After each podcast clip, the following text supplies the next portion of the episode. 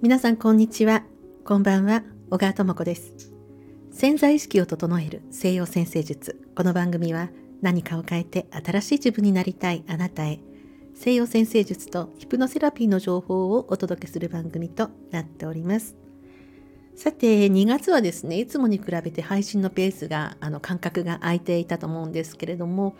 まあ、人間こうコンスタントに行くっていうのはねそれが得意な方ルーティンがこうコツコツとコンスタントにある方が調子が出るという方と私の場合ですねこう潜る期間とか表に出る期間とかこういう波があったりするそういうタイプになりましてですねで2月はどちらかというとこう潜ってる感じがありました。で今日はですねサタンリターンという話をしたいと思うんですけれども実はもう私これから3月になりますとねもうサタンリターン真っ只中に入るわけですでにその予兆がですね始まってるわけなんです。このサタンリターンって何？ということなんですけれどもこれは土星が29年ほどかけて戻ってくる時期ということになります。何のことかと言いますと私たちの生まれた時のホロスコープ生年月日で生まれた時のホロスコープを出しましてそこに今現在の天体をこう重ねていきますと土星は太陽の周りを29年ほどかけて回るので29年に1回ですね生まれた時の土星に今現在の土星がこうぴったり重なるんですね。するとこの土星の意味合いというのが非常に大きく人生の中に出てくるわけなんですけれども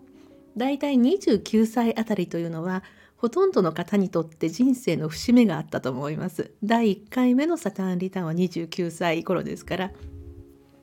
転勤があったり引っ越しがあったりご結婚されたりまあいろいろですね。会社の中でこういろいろとかね。でこれがいい悪いではなく何か一つそこを乗り越えることで人生のステージが変わっていくようなそういう節目だったと思うんですけれどもこれがですね2回目のサタンリターンですねで私は2回目のサタンリターンが、まあ、ぴったり土星と土星が重なるのは来月の半ば頃なんですけれどももうかなり近づいているのでなんとなくそういうことを感じるわけなんですね。でこれが、まあ、土星もこう順行とか逆行とかありますので人によってはそ1年の中で3回ぐらいこう土星が行ったり来たりして重なる場合もあります。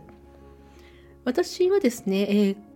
1回ですねあのずっと巡行で行くので、まあ、1回だけなんですけれどもでこれが重なるとどうなるのか土星という星がどういう星なのかと言いますと、まあ、土星というのは簡単に言うと、まあ、人生のお題をくれてる星なんですね。あのまあ、カルマっていう言い方で考え方で言うと分かりやすいのかもしれないですけれども、まあ、私たちの魂の中にやり残してきたこととかやり残してきたので今回の人生で乗り越えたいよ整えたいよというようなことがまああるわけですよ。あるわけですよね。まあ、人こう輪廻してね行くという考えに私基づいていますし、まあ、その通りだと思ってます人間が人間という存在がたった一回きりでね、まあ、魂が終わるこれはねちょっと考えにくいことで、ね、魂というのは、まあ、こう肉体を持ったりそうじゃない時もありながらということをね思ってるんですけれどもでこの土星というのは、まあ、一つそのカルマということを表すカルマという言い方があのマイナスに捉える方もいらっしゃるかもしれないんですがその悪いこととかそういうわけではなくてやりきれなかったこと例えば志したんだけれどもどこかの人生でやりきれなかったそこまでの自分で思っただけのところに到達することができなかったようなことがあった場合にこう残ってくるわけなんですよね。でただそのそれが土星がこう表してることの一つなんですけれどもじゃあ土星は今現在の人生にそのことについて苦手感とかを与えてくるわけなんですよ。気が重いなとかね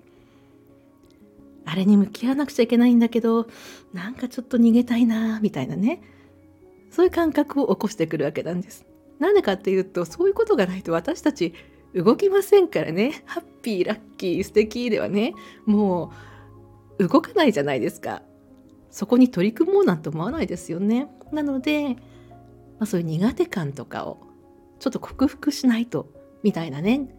感じを起こさせるんですが、まあ、ここでよくできたもので土星ってその現実の星ですからね。現実を形作る星なので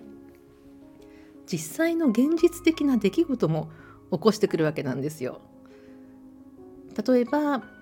一つその課題があったとして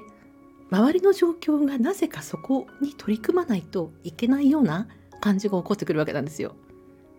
でその時に後回しにすることもできます。するとまたどこかでそれ起こってきます。その時に、まあ、正あの正面からですね取り組むこともできます。すると土星っていうのはプラマイゼロにする星なのでそこでプラマイゼロになるんですよ。ただそこでいやちょっと今回パスしたいなみたいな感じで後回しにすると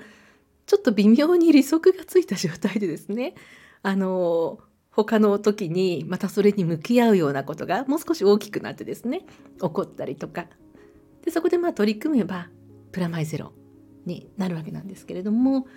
まあ、この特にこの土星が巡ってくる29歳あたりそして次の58歳あたりですねこの時はやっぱりこうちょっと節目みたいなことが起こります。まあ、土星は29年ぐらいかあの回る中で4分割して大体7年ごとですね。7年ごとに大きなこう塊で春夏秋冬みたいな感じでねこう人生のこう流れを作っていくので、まあ、そういう大きな塊もあればピンポイントでこう土星と土星あるいはこの生まれ持った太陽に土星が重なるとかね、まあ、いろんなタイミングでいろんなことが起こるんですけれども。で私ですね、まあ、の昨日ちょ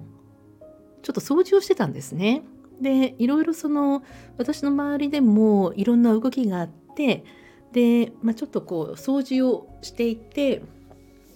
少し高いところに登っていたんですけれどもここからこの話がどうなるかわかる方はすごいです。そうなんです。私落ちました。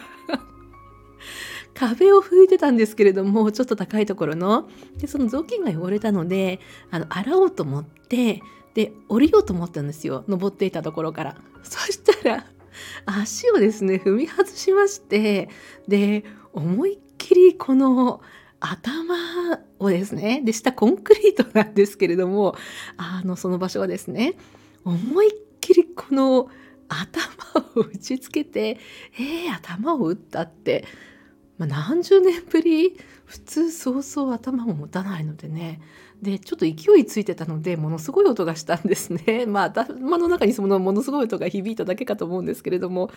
でまあそれでまあ、すぐにですねあの安静にして冷やして、まあ、幸い外傷もなくであのホメオパシーとかねされてる方もしかしたらご存知かもしれないんですがあのアルニカっていうその、まあ、アルニカっていうのは高山植物ででそれはその内身とか捻挫とかねこう効く薬なんですけれどああの植物なんですけれどもそれをそのエネルギーを希釈した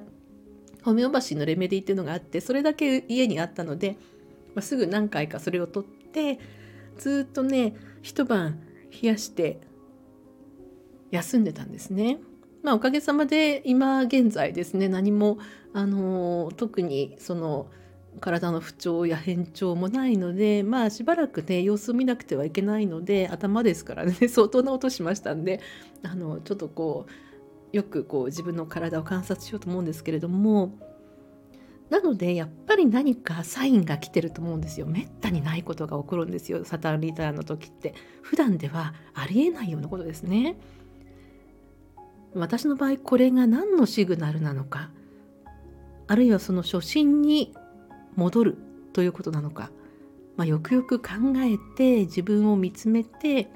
まあ、このサインが何を表しているのかを内観せよと、まあ、これはまあ、今回ちょっとゴールデンウィークにかけていろいろこう室内の改装とかもしなくてはいけなくてでその業者さんの打ち合わせが終わった後でのことだったのでちょっとやっぱりいつになくあの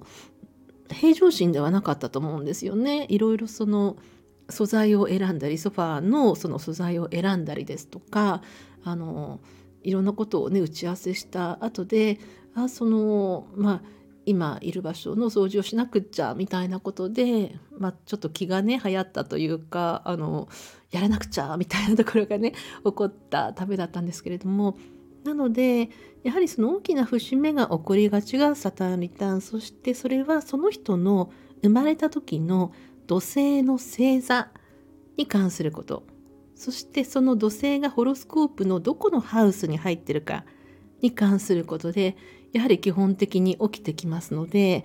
そうですね。まあ見つめ直すタイミングだなちょっと気を引き締めてね来月あのやっていこうと思うんですけれども、まあ、皆さんもですね、まあ、年代的に29歳あたり58歳あたりあと7年ごとの土星のタイミングっていうのはやはりその人生を送っていく上で知っている